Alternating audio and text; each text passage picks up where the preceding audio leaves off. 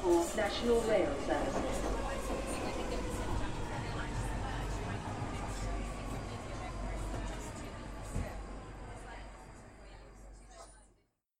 Bine te-am regăsit în stația Londra, în Vesita, stația Londra, în acest podcast, desigur, pentru că este Un român în Londra, podcastul despre viața unui român în Londra sau viața în Londra în genere. Chiar mă gândeam zilele acestea să iau legătura cu cei de la comunitatea românilor din Londra și să fac niște interviuri, să mă întâlnesc cu oameni care au aici probabil cinci sau zece ani de când stau și să văd care este viața și a altor români, nu numai a mea, În, în Londra, și cred că am să fac din asta un proiect măricel în săptămânile ce urmează.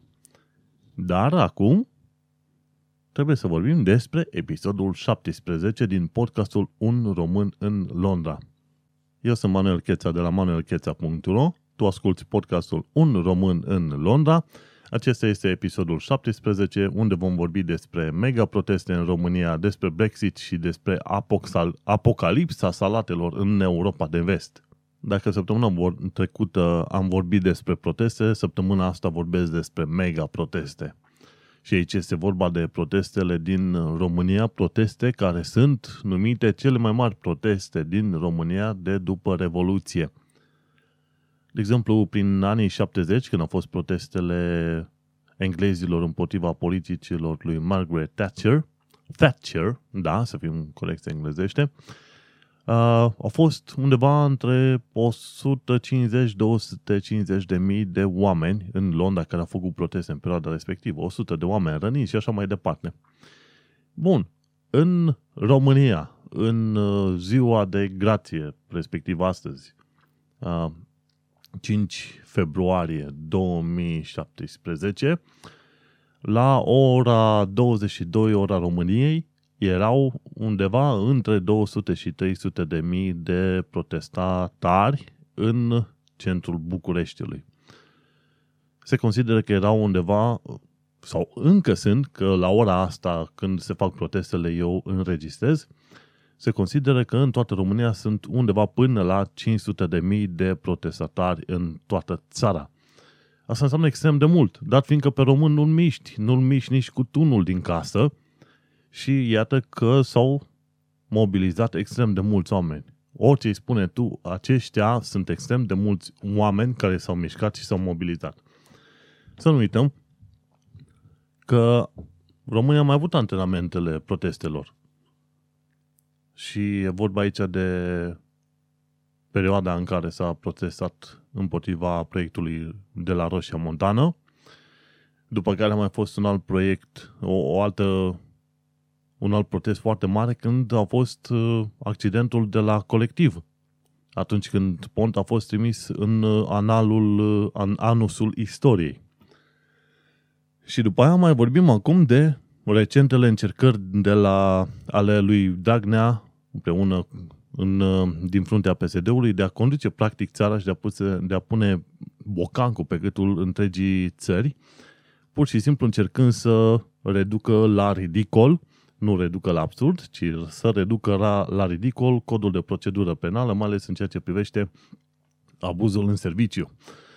În nicio altă țară din Uniunea Europeană nu se stabilesc niște sume minime pentru care abuzul în serviciu este considerat o chestie penală. Nu.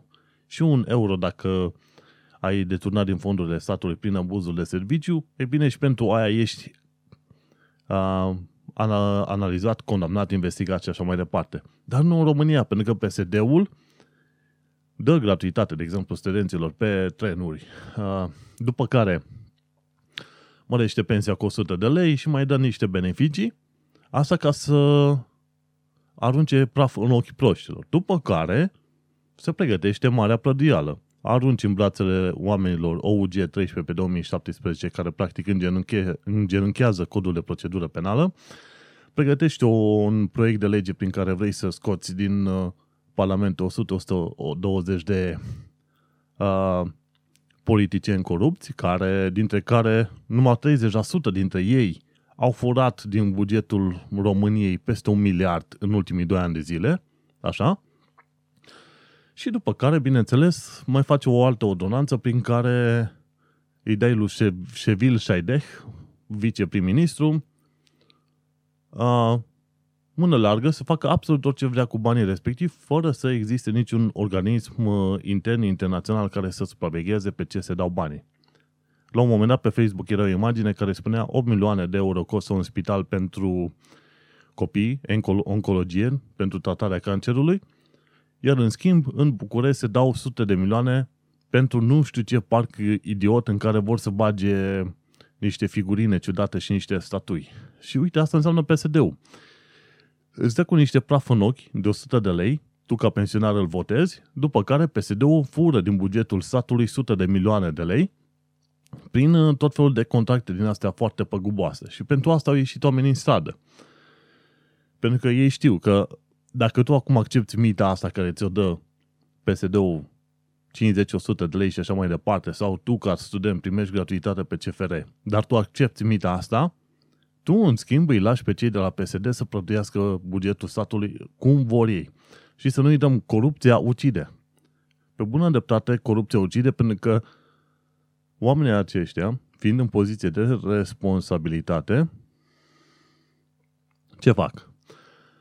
Ei uh, fură bani de aici, fură de acolo, cum a fost cazul de la Malaxa, zeci de mii de dolari, euro furați, săptămânal, lunar, în urma cărora spitalul n-a mai avut bani de modernizări, nu? Și au fost oameni care au avut nevoie de paturi în spital, de echipamente moderne, de medicamente și așa mai departe. Cum a fost și cazul uh, în Sibiu cu cel care, mi se pare, avea o...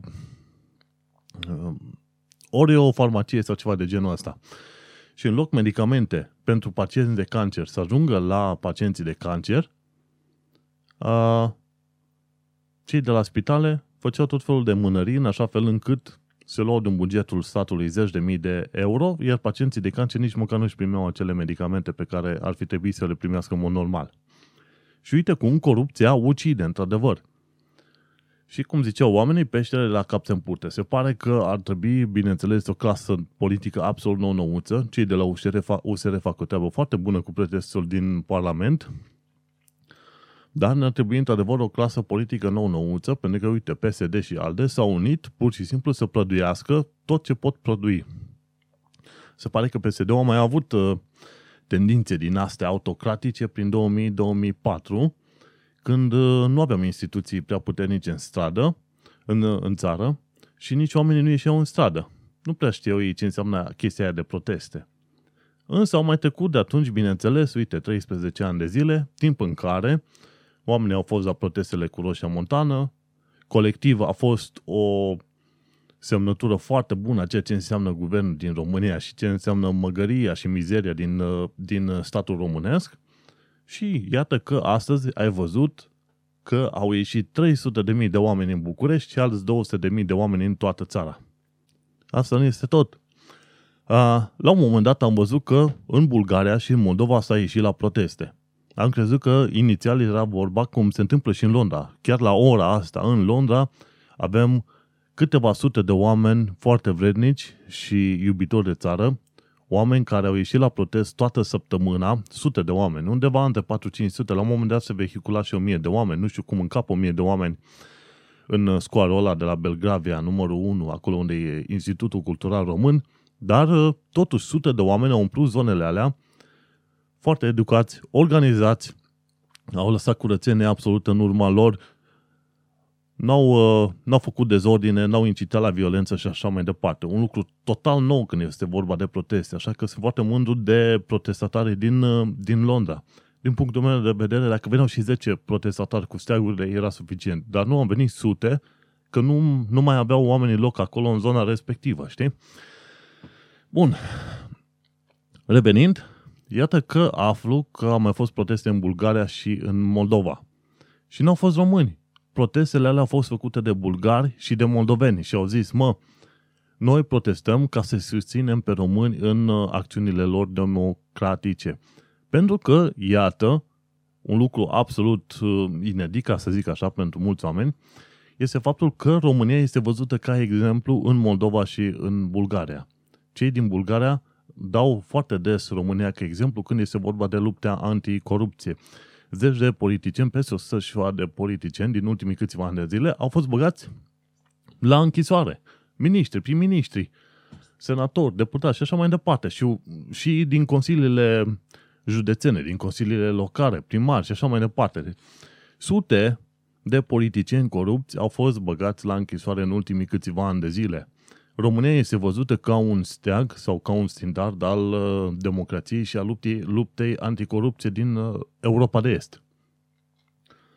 Și atunci descoperi că vine bulgarul și vine și moldoveanul și zice hai române, hai că poți.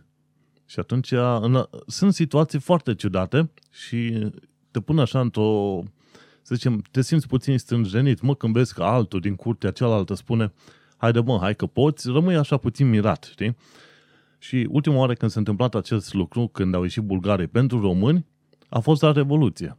Și un lucru iarăși inedit, sutele de mii de oameni care au ieșit la București, astăzi mi se pare în jurul orei zece, ora României, la un moment dat toată lumea și-a prins flash-ul sau uh, și-a întors telefonul cu lumina aprinsă către, către cer.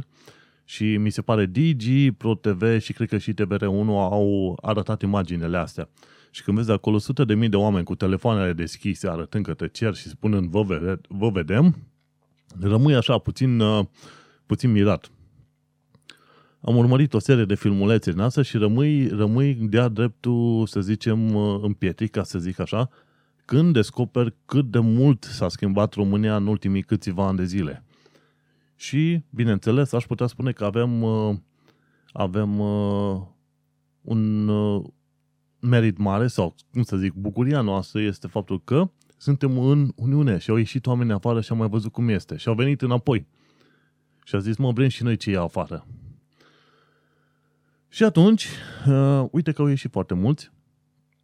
Felicitări. Pe români, cum îi miști foarte greu, și în, și în Brașov au fost undeva între opt și zece mii de oameni, numai că la un moment dat au început să facă iarăși un marș din ala idiot, ca atunci când a mai fost pentru Colectiv și pentru uh, Roșia Montană, și atunci când încep să-i prind pe oamenii, îi obosești și pierzi pe drum. Din păcate, iarăși că au început să facă din nou același lucru, ci că hostul și nu mai știu cine altul mai, e, mai e, dirigează protestele în Brașov, iarăși îi prind pe Îi primă pe oameni cinci-zece kilometri, îi obosește și după care oamenii încep să nu mai vină. Pentru că, bă, că e o tehnică care funcționează și oamenii tot îi spun, băi, nu-i mai plimba atâta, îi pierzi. Și bă, că se tot face asta și la București și la Brașov. Uh, în termen de numere, ci că la Cluj au ieșit vreo patruzeci și cinci de mii, la Sibiu au ieșit unde? treizeci-patruzeci de mii, la Brașov optzeci de mii. Au ieșit oameni la protest în locuri în care nu te-ai fi așteptat să iasă. Din orașele mai mici, la un moment dat, au plecat protestatari să se ducă direct în București. Și una dintre știri, la un moment dat, vorbea despre studenți din Cluj, care au plecat cu trenul, interesant lucru, gratuit, dar de către P S D, au plecat cu trenul către București ca să protesteze acolo, pentru, bine, bineînțeles, pentru democrație. Și dacă stai să te uiți, la un moment dat a fost și un protest al uh, susținătorilor P S D. Au fost vreo șaizeci de oameni, dar foarte curând s-au demonstrat a fi, a fi foarte violenți, pentru că o fată a începat, a, s-a dus acolo, i-a, foto, i-a filmat, de fapt o jurnalistă, și a întrebat de ce protestează, după care careva dintre moșii au început să ia la bătaie. Și imaginează ce înseamnă să pui câțiva moși din ăștia, hai să zicem că P S D-ul poate să scoate câteva mii în oraș. Pune-i să, să facă o contramanifestație în aproximativ același loc cu ceilalți e, care reuși să susțină democrația. Și atunci vei descoperi că primii care vor sări la bătaie tot moșii vor fi.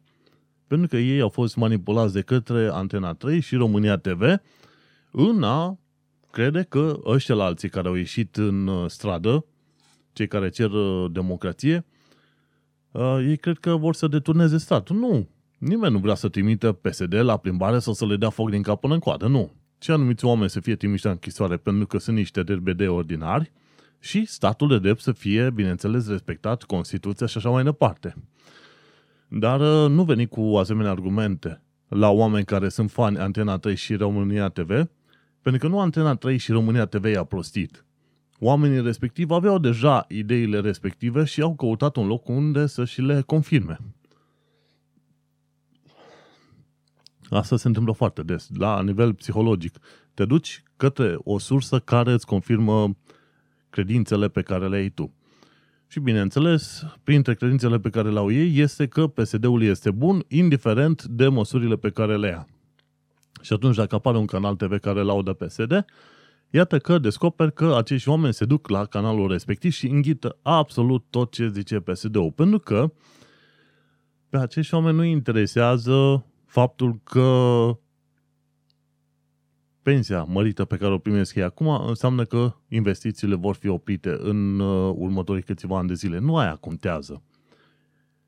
Așa cum zicea și Ovidiu Eftimie pe eftimie punct net și în podcastul I G R Podcast, nu mai ai cum să spui că oamenii în vârstă sunt, trebuie să-i respecti pentru vârsta pe care o au sau să crezi miturile vechi că bătrânii sunt înțelepți și că trebuie să urmărești, să urmezi sfaturile lor.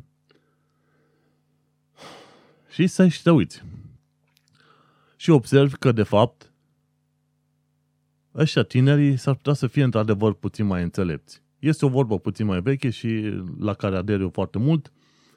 Înțelepciunea nu ține de vârstă. Și se pare că este cât se, cât se poate de adevărat acest lucru.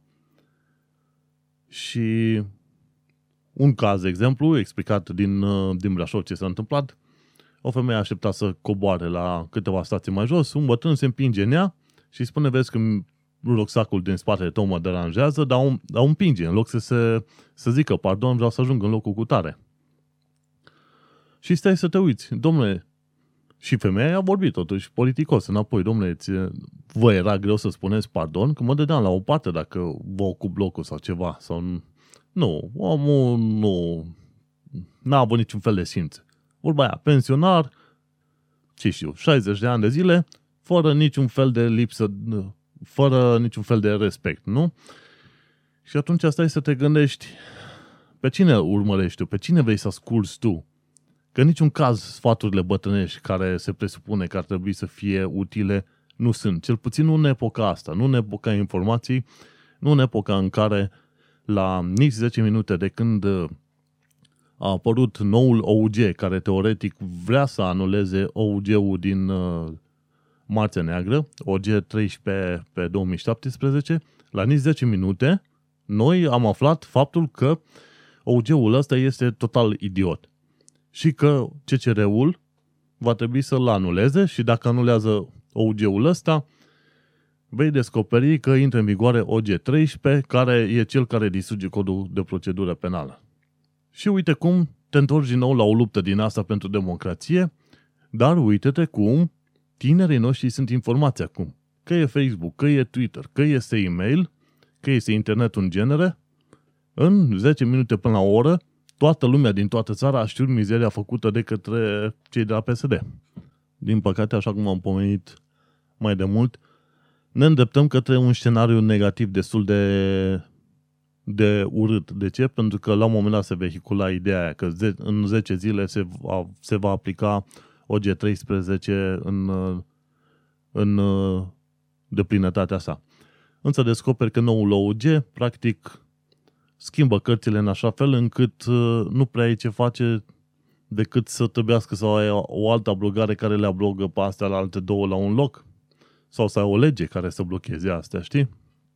Și P S D-ul având majoritatea nu mai blochează, știi? Dar uite-te că sunt în țară jumătate de milion de oameni care au ieșit și gândește-te ce se întâmplă dacă aduce o contramanifestație. Mă gândesc că P S D-ul nu o să facă treaba asta pentru că atunci o să pierdă controlul asupra situației mult mai repede decât te aștepta. Bun, și atunci ar scoate și mai mult în evidență diferențele dintre bătrâni, seniori care sunt ușor de mituit și cărora nu le pasă că vând viitorul tinerilor, da? Și ajungi să pui, să creezi un abis mult mai mare între seniori și tineri. Dacă e cineva care creează un abis enorm între bătrâni și tineri în România, atunci P S D este acela. Pentru că bătrânii acceptă mita P S D-ului, practic o sută de lei în plus la pensie sau ceva ce mai primesc, iar tinerii își dau seama că acea mită practic e un fel de credit pentru viitorul lor. Pentru acea mită și nu mai vorba de o sută de lei. Că nimeni n-ar avea nicio problemă cu pensiile mărite pentru, uh, pentru seniori. Absolut nimeni n-are nicio problemă cu pensiile mărite. Tinerii n-au ieșit pentru pensiile alea, au ieșit pentru diferite mizerii pe care le fac ăștia din, uh, din P S D și în special pentru dezincriminarea abuzului în serviciu și pentru pur și simplu amnisierea a peste o sută și ceva de politicieni și nu mai zic de alte câteva mii de persoane care sunt în închisoare pentru tot felul de măgării din astea, ok?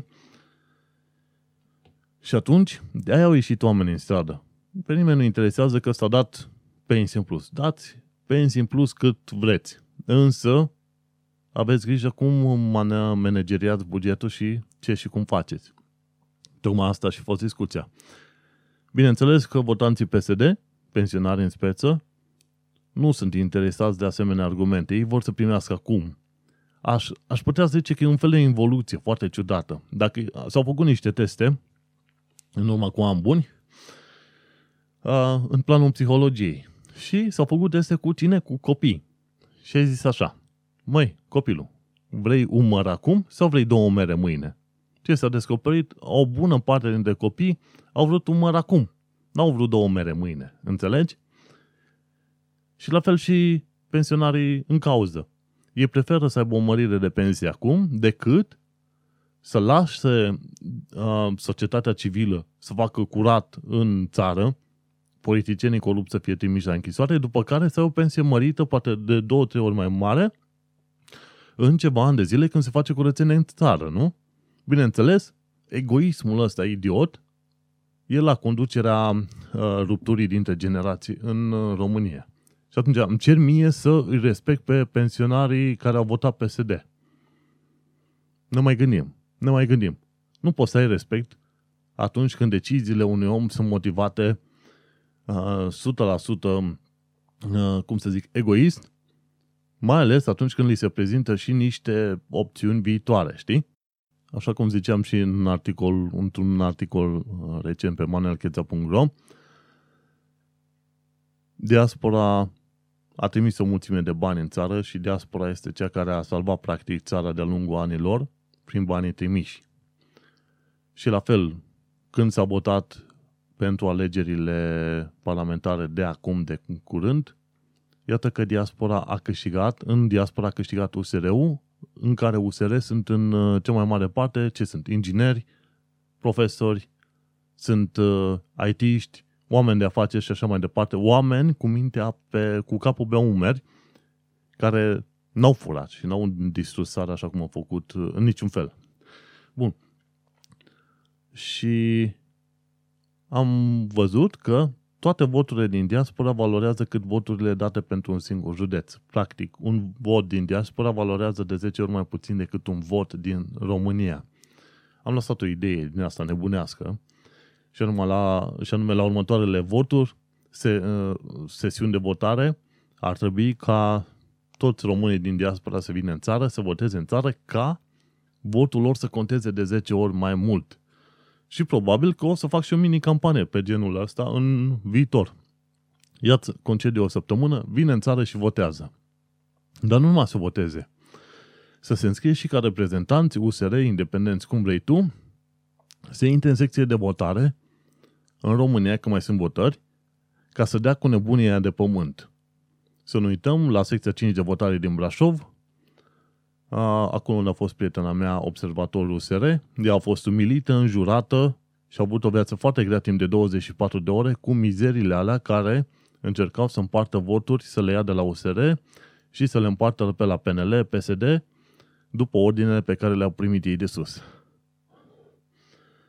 Și este un lucru otanti, doamna Elena, bine, din punctul meu de vedere, dobitoaca Elena, ea a fost președintele acolo, se pare că ar fi un, mi se pare grefier, posibil să fie grefier pe la Tribunalul Brașov, nu știu sigur, dar într-o zi o să aflu.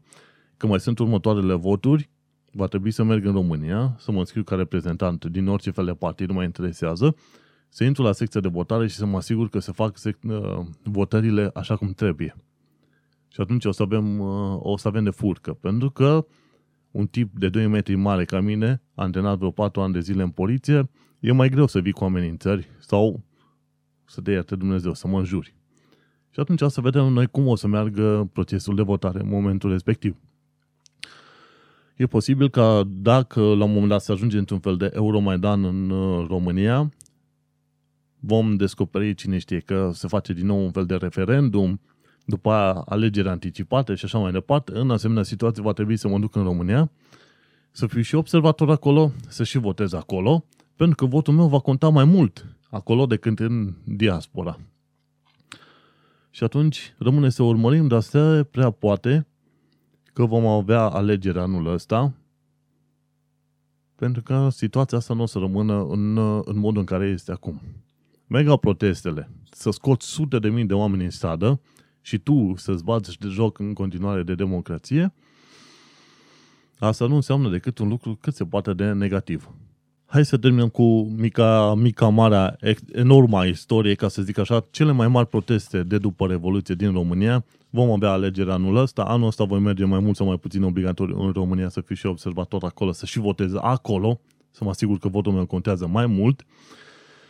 Și nu uita, fii pe fază, dacă asculți, dă mai departe cuvintele astea pe care le asculti și tu în podcastul nostru, adică Un român în Londra, și gândește-te că anul ăsta vom avea din nou alegeri.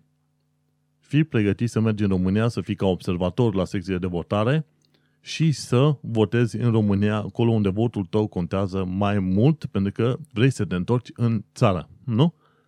Hai să ne întoarcem la Londra noastră. Haide să trecem la știri despre Londra și întâmplări din Londra. Bineînțeles, să nu uităm, în fiecare seară de la ora șase seara are loc protest pentru democrație în Belgravia Square, number one, la sediul Institutului, Institutului Cultural Român. Se pare că protestele vor dura, cine știe, câteva zile, câteva săptămâni de acum încolo. Bineînțeles că P S D-ul nu se lasă, iar patronii, baronii ăștia, porcii ăștia ordinari, vor găsi și vor căuta tot mereu niște metode prin care să amaneteze întreaga țară și întregul buget al țării. Bineînțeles că asemenea oameni nu sunt interesați de câți oameni rănesc și câți oameni mor din cauza deciziilor și furtului lor. Pentru că, bineînțeles, o bună parte din P S D, nu toți, dar o bună parte, sunt niște hoți și niște tâlhari ordinari. Mergem mai departe, să vedem ce aflăm în Londra. În Londra aflăm că, într-o lume, așa cum se întâmplă într-o lume civilizată, în viitor, taxiurile negre, celebrele taxi, taxiuri negre, vor fi, de fapt, mașini electrice. Deocamdată sunt mașini normale, cu motor cu ardere internă, dar în viitor vor fi mașini electrice. Și au spus că vor, aceste mașini electrice, care vor fi puse în lucru undeva până, vor aduce cam vreo nouă mii de asemenea mașini până în două mii douăzeci. Asemenea mașini pot merge șaptezeci de mile cu o singură încărcătură de baterie. Cine ar fi crezut că la un moment dat jucăriile care le aveam noi în tinerețe, în copilărie, cu baterie, cu telecomandă, vor fi de fapt niște mașini în toată regula care te vor plimba prin Londra de colo-colo. Și se pare că au și un update la designul mașinii. Arată mult mai modern, mai slick și mai interesant față de black cab-urile mai vechi pe care le știm noi. Fiecare, un, fiecare asemenea green black cab poate duce cam șase pasageri odată și are și puncte de încărcare a telefonului, Wi-Fi și, bineînțeles, deasupra capului acoperișul va fi transparent ca să poți să vezi frumusețile zgârienorilor din Londra la o adică, știi? Bun, și se pare că mai are și un mic motor, motor pe benzină care va reîncărca bateria la nevoie. Bun. Și a spus că Transport for London este hotărâtă să construiască uh, tot felul de puncte de încărcare rapide pentru taxiuri în, uh, în Londra. Și cei care dețin taxiuri mai vechi vor primi cinci mii de lire pentru a schimba taxiul vechi pe motor cu ardere internă pe taxiuri din astea electrice. E super fain. Mă bucură că văd că undeva până în două mii douăzeci vor să aibă nouă mii de asemenea, de asemenea taxiuri și a spus că tăierile de noxe vor fi cam la, vor fi cu trei virgulă cinci, vor fi la o valoare de trei virgulă cinci la sută. Bineînțeles, e bine, trei virgulă cinci la sută nu înseamnă mult, dar e un pas mare înainte. Ce vreau să spun este faptul că au mai existat taxiuri electrice în Londra prin o mie opt sute nouăzeci și nouă. Bine, mai precis este o mie opt sute nouăzeci și șapte, că prin nouăzeci și nouă de fapt s-a, s-a încheiat povestea cu taxiurile electrice din Londra.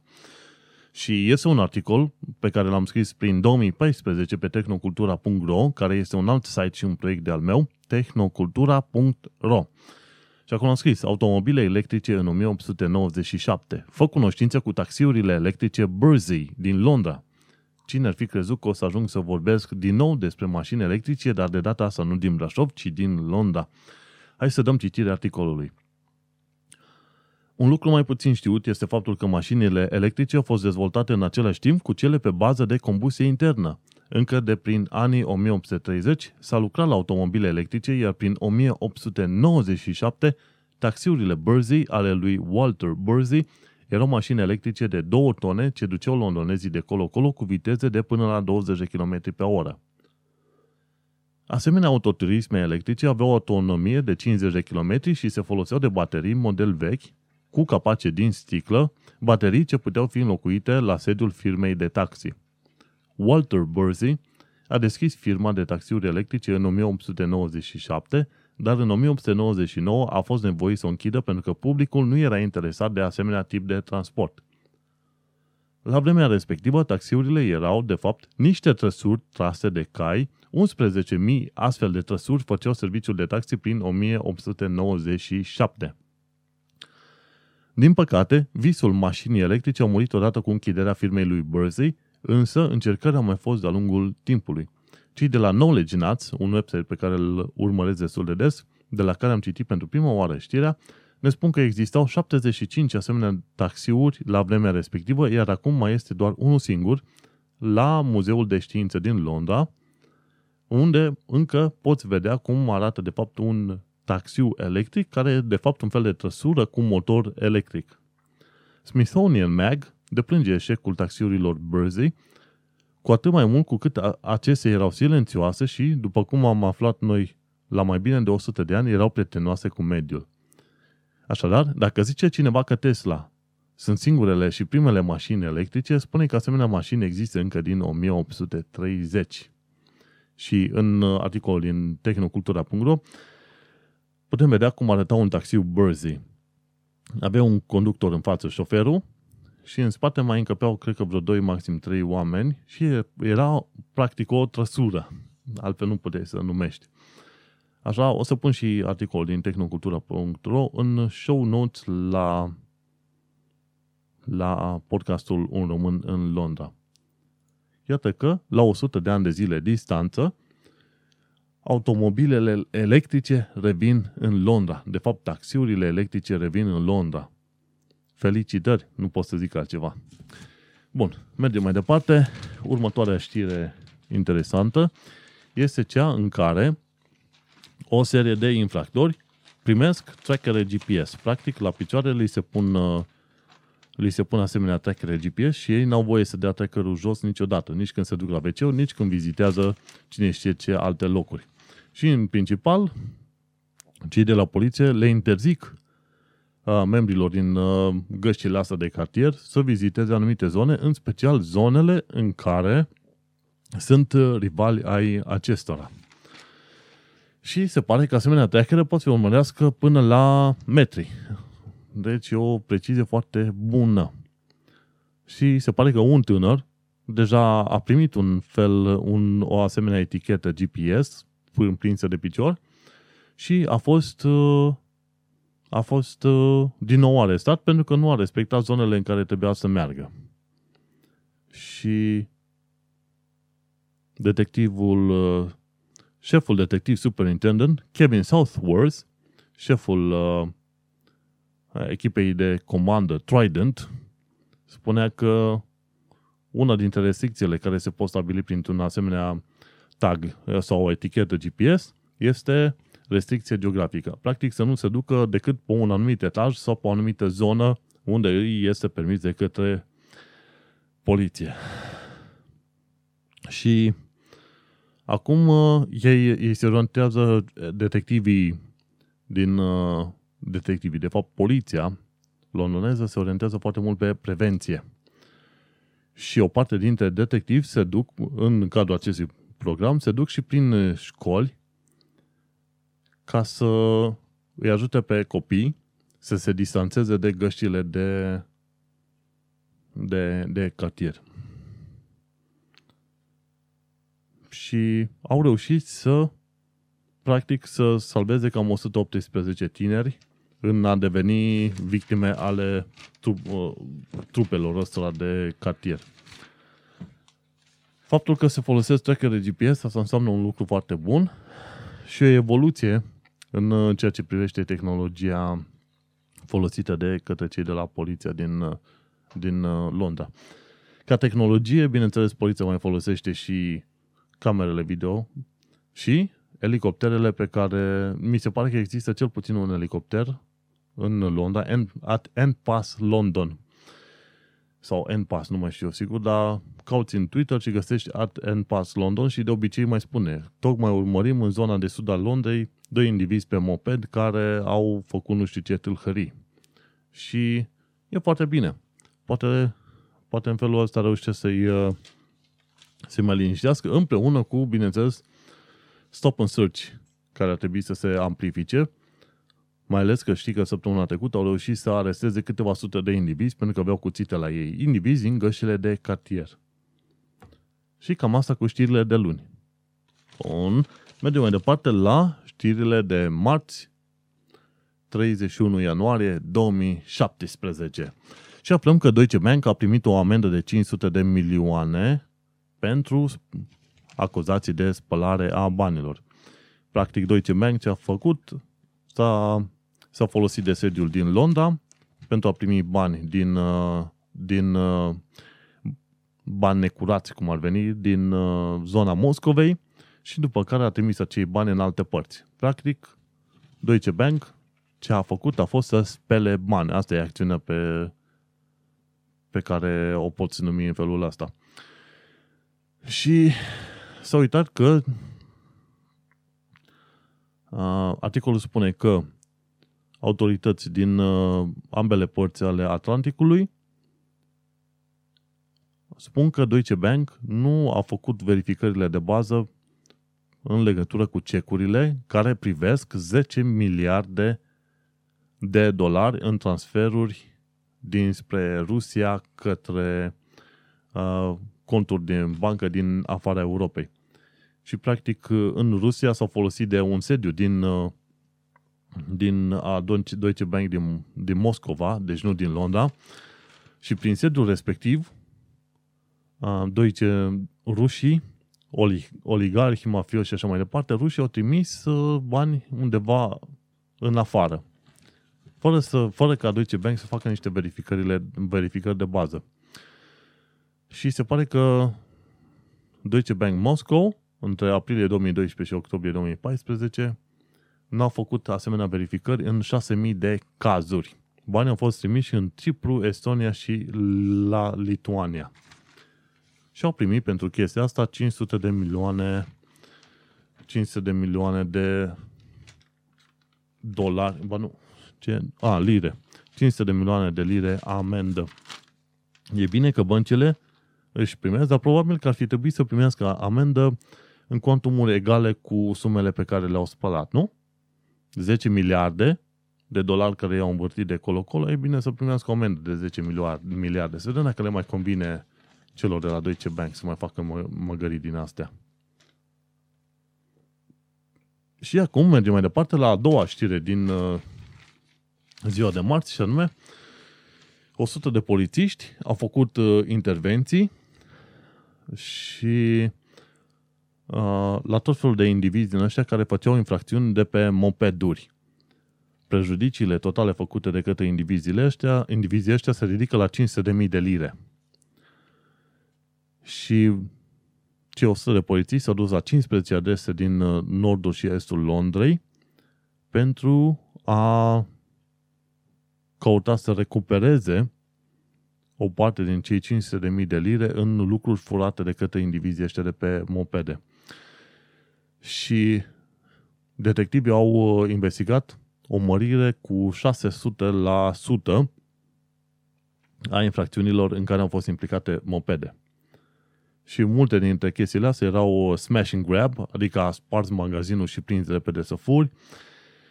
Și altele au fost uh, în situații în care a trecut cu mopedul pe lângă tine și ți-au luat telefonul din, uh, din mână în timp ce tu vorbeai la telefon, în timp ce mergeai pe trotuar, că se întâmplă asemenea chestii, știi?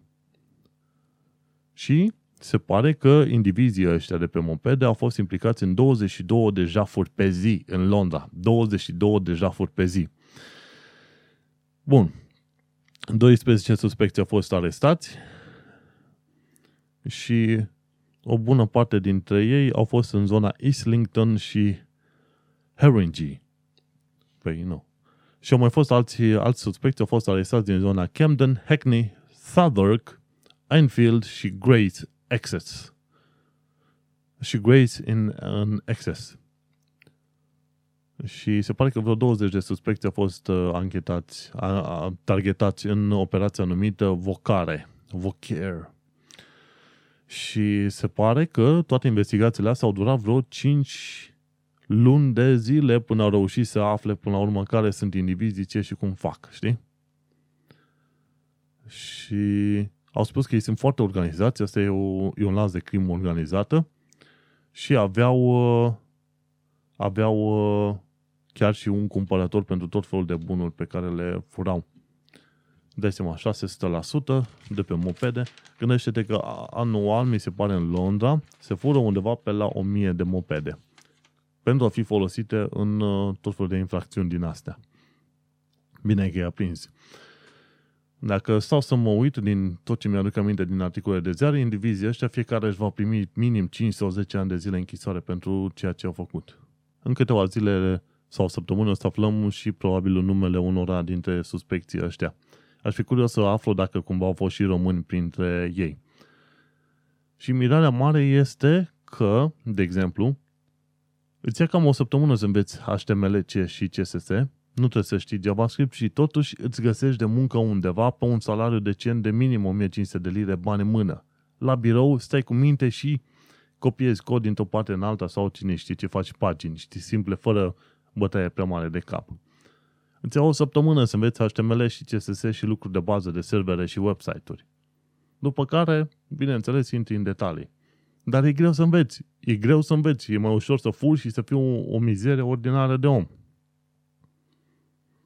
Așa că, indivizii care fură și care fac asemenea mizerii, nu pot spune că n-au avut de ales. Au avut de ales și așa au ales să facă. Tocmai de aia, societatea alege să arunce la închisoare și să arunce pentru mult timp. Mergem mai departe. Miercuri, pe unu februarie două mii șaptesprezece, am aflat că poliția metropolitană vrea să folosească două sute cincizeci de mașini verzi în următoarele douăsprezece luni. Pe lângă cele green black cabs, adică taxiurile negre, care vor fi nouă mii de taxiuri electrice până în două mii douăzeci, iată că în următoarele două luni, poliția vrea să folosească două sute cincizeci de mașini electrice. În imaginea din articol, articol scris de către, în fine, e continuat de la altă pagină, în, în imaginea din articol văd că este prezentat un B M W i trei Range Extender și se pare că le convine deocamdată un B M W i trei, mașină electrică de la B M W, dar Uh, șeful poliției ben- Bernard Hogan-Howe a spus că a vorbit și cu Elon Musk de la Tesla pentru un contract în legătură cu asemenea mașini uh, electrice. Sunt curios să văd dacă în viitor vom vedea mai multe Tesla-uri și cred că cei de la Tesla chiar ar avea nevoie de un contract foarte mare în care se vândă o zeci de mii de mașini. Bine, că în Londra probabil ar vinde câteva, mașini, câteva mii de mașini, nu zeci de mii, dar câteva mii de mașini ar însemna ceva, un contract bun pentru Tesla și pentru mașinile electrice în genere. Și, deci, în următoarele luni vom vedea cel puțin un B M W, vom vedea cel puțin B M W i trei, dacă nu Tesla, pe străzi, în mașini fast response, pentru situații speciale. Felicitări pentru asemenea mișcare. Bun, mergem mai departe. Tot miercuri am aflat cine este și proprietarul, sau cel puțin cine conduce cât de cât Evening Standard. Și anume este vorba de oligarhul rus Alexander Lebedev. Alexander Lebedev, este a, a, familia lui deține ziarul Evening Standard, pe care îl citesc și îl folosesc ca sursă. Uh, asta mă face să fiu puțin mai circumspect. În schimb, Alexander Lebedev zice vreo câteva chestii interesante despre cel al treilea tip de colonialism, în care uh, explică puțin el cum se întâmplă ca anumiți bani să fie furați de către, de, prin internet, cu ajutorul băncilor, știi? Ci, și ci că atunci, ce zice el în articol, e chiar un articol scris de el.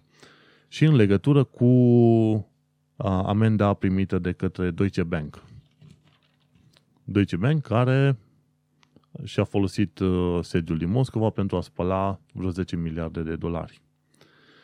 Bun, și zice, când totul, uh, totul se năruie, miliardarii, din, miliardarii vin în Europa și se plâng că sunt victime ale persecuției politice.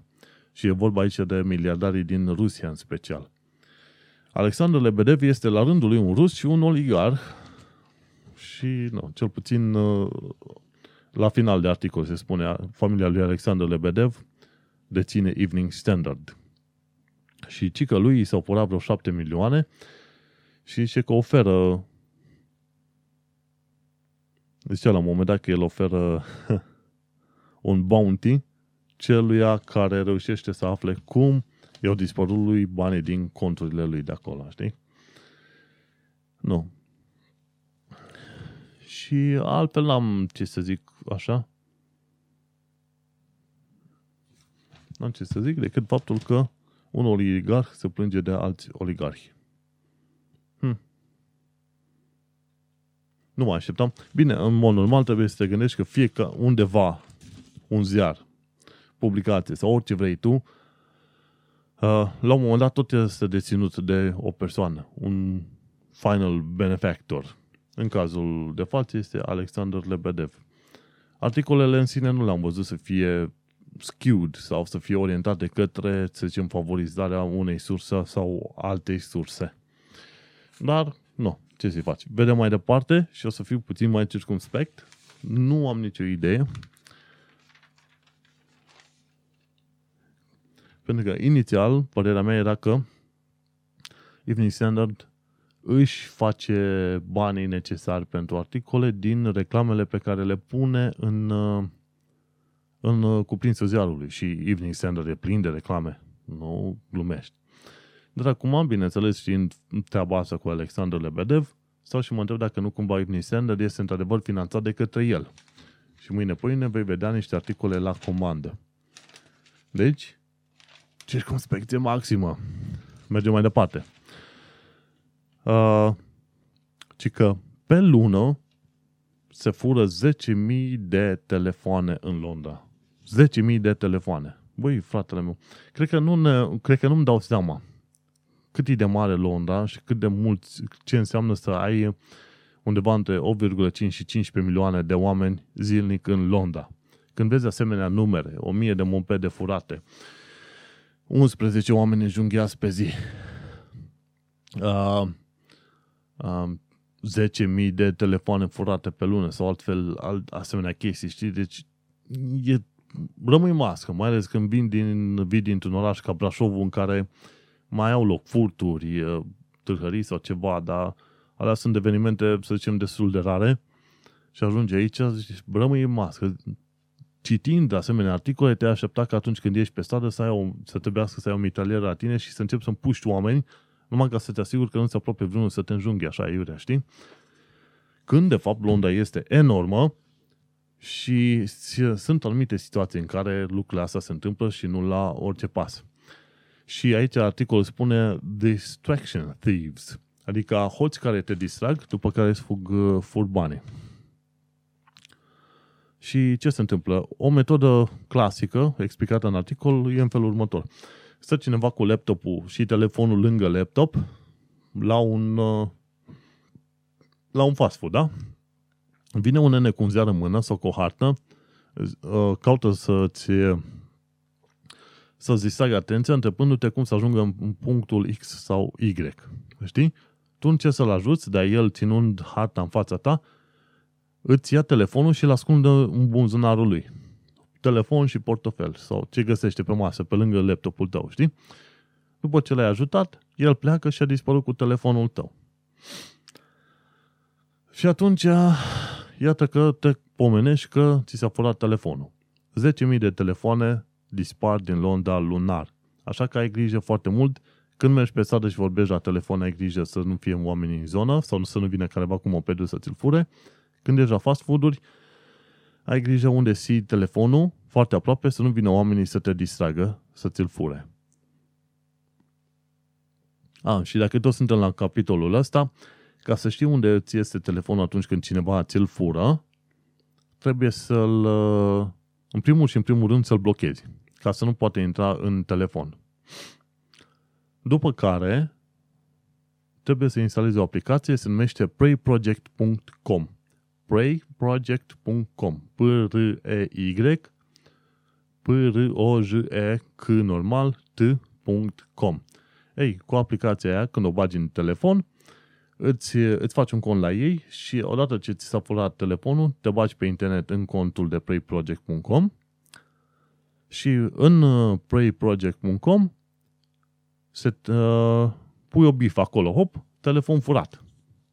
După care, în momentul în care telefonul reușește să se conecteze la internet, îți emite informația cu locație și totul.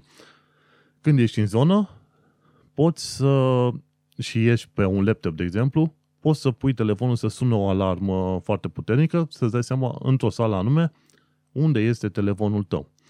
Așadar, nu uita, blochează-ți telefonul în primul și în primul rând, ai întotdeauna un net mobil pornit sau ceva și folosește aplicația Pray Project punct com ca să fii protejat. Și cam asta știrile de, de miercuri. Și mergem mai departe la joi, doisprezece septembrie două mii șaptesprezece.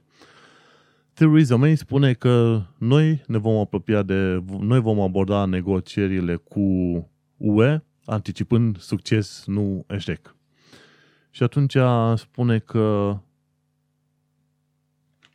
vrea ca Londra să rămână un punct central în lumea finanțelor internaționale. Și Theresa May a spus de mai multe ori că ea vrea să obține un târg foarte bun pentru City, The City. Ei bine, una este City of London și alta e Londra. Sadiq Khan vrea să obțină un târg preferențial pentru Londra per ansamblu, însă Theresa May vrea să obțină un târg preferențial numai pentru City of London. În City of London se află, bineînțeles, districtul financiar. În U K, optzeci la sută din P I B este făcut de uh, sectorul serviciilor, treizeci la sută din aceste servicii sunt uh, servicii financiare. Și Theresa May a spus că, într-un fel sau în altul, vrea să favorizeze acele servicii financiare în detrimentul altor servicii sau al uh, câmpului, altor, uh, ce știu, sectoare de producție, de exemplu. Acolo unde lucrez eu, este un magazin online care vinde produse de lux. Și atunci, magazinul online depinde foarte mult de tehnologia din spate și, bineînțeles, noi suntem într-o zonă centrală, dar noi nu suntem în City of London, cu sediu cent- unde e sediu. The Shard, unde lucrez, nu este în The City of London. Și atunci, a, vei descoperi că Theresa May a spus în mod deschis că vrea să aibă un târg mai bun pentru City of London, dar restul care sunt pe lângă, game over. Și atunci ea spune că și după ce au primit, primit un vot foarte bun din partea Parlamentului, adică patru sute nouăzeci și opt au votat pentru articolul cincizeci, adică Brexit, și o sută paisprezece împotriva articolului cincizeci. Uh, Partidul Muncitoresc, Labour Party, a, a descoperit în ultima perioadă că oamenii îi trădează, adică vreo cincizeci de mem- membri din Labour Party s-au dus la alte partide și Labour începe să piardă tot mai mult oameni. Și ea spune că vrea să menține totuși un acces foarte bun la piața unică, subliniind faptul că în două mii cincisprezece U K a exportat două sute treizeci de miliarde de lire în bunuri și a importat două sute nouăzeci de miliarde din Uniunea Europeană. O ruptură completă, îți dai seama că însemna un dezastru total pentru U K, așa că trebuie să vadă ce, ce târguri ar putea să primească. Dar în principal, de mai multe ori în articolul respectiv s-a pomenit faptul că ea vrea să favorizeze într-un fel sau în altul a, sectorul financiar. Și uite că în Evening Standard, joi doi februarie, aflăm despre protestele masive din, din România. Și aici sunt imagini cu foarte mulți oameni, foarte mulți jandarmi și așa mai departe. Sunt alea când? Miercuri au început protestele, joi deja erau destul de mult și la un moment dat s-a spus că, și în articol zice că au fost cele mai mari proteste de la Ceaușescu încoace. Și articolul pomenește chiar foarte bine că este vorba de ordonanță de urgență care vrea să decriminalizeze anumite fapte de corupție și, bineînțeles, toată chestia asta este condusă de către un individ deja judecat și acuzat pe judecat și a condamnat pentru corupție, respectiv Dragnea. Și chiar despre Dragnea, chiar spun că el a primit doi ani de zile cu suspendare. O mizerie de om care își bate joc de întreaga țară ca România. Și în chiar articolul din Evening Standard, scris de către Rashid Razak, spune că în anii recenți România a fost văzut ca un lider regional care uh, îi targeta pe cei bogați și pe cei puternici în lupta anticorupție. Bineînțeles că lupta anticorupție nu este populară cu politicienii, așa spune articolul. Și bineînțeles că nu este populară când vezi că P S D-ul încercă pur și simplu să distrugă uh, orice urmă de democrație din, uh, din România. Bineînțeles că jumătate de milion de oameni care s-au strâns în data de cinci februarie nu îi lasă să facă treaba asta. Vineri. Salată. Dezastru în lumea salatelor. Cum am zis și acolo, apocalipsa salatelor. Ci că în Spania există o criză de varză. Și atunci importatorii au spus că uh, vegetalele spaniole au avut de suferit din cauza unor uh, furtuni cu zăpadă și din cauza unor ploi foarte, foarte mari. Și două supermarketuri, Tesco și Morrison, au spus că au început să vândă uh, salată cu porția. Iar prețul a crescut de la patru-cinci lire pentru o pungă până la șaisprezece lire. Și Dieter Lloyd de la British Leafy Salads Association a spus că a fost uh, este cea mai este cea mai gravă criză din ultimii treizeci de ani. Și au spus că vor trebui, vor trebui să depindă de producție internă din U K, care producție internă abia prin martie mai reușește să suplinească necesarul de vegetal, de salată în U K. Și am aflat treaba asta de la un coleg la un moment dat, zice uh, ce să ne facem că nu o să mai putem face salată ca tot omul. Și zic, cum așa? Păi uite-te că e un fel de apocalipsă a vegetalelor în Europa de vest, în Germania, zice, și în, și în Franța, așa mi-a zis el, dar de fapt problema era în Spania. Adevărul e că am spus, mă, cred că ar fi vremea ca agricultorii români să înceapă să vândă în, în vest, pentru că până una alta, în România, noi avem, noi avem legume mai bune și mai gustoase. Și am spus, zic, dacă întreabă cineva, să ceară legume din România până că nu o să regrete. Și cam asta este istoria de săptămâna aceasta, istoria vieții unui român în Londra și, bineînțeles, și a românilor din România deocamdată. Nu am fost prea multe știri pentru că multe altele nu mi s-au părut prea interesant de pomenit.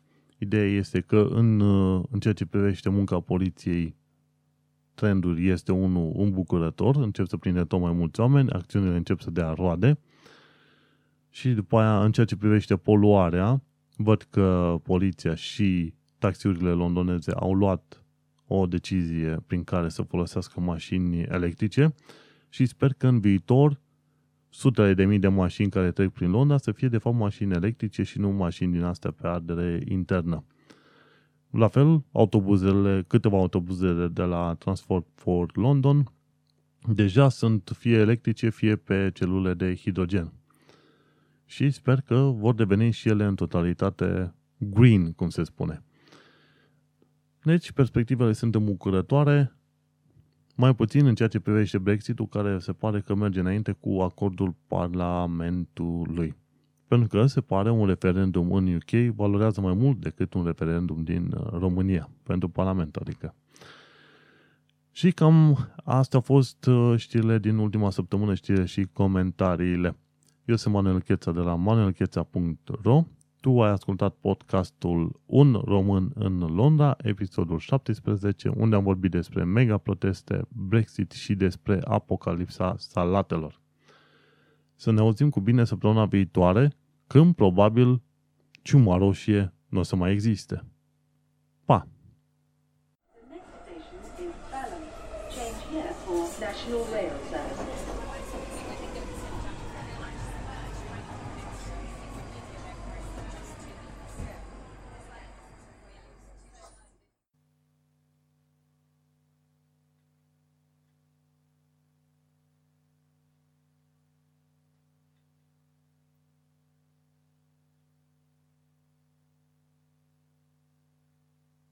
șase saci în șase saci, saci.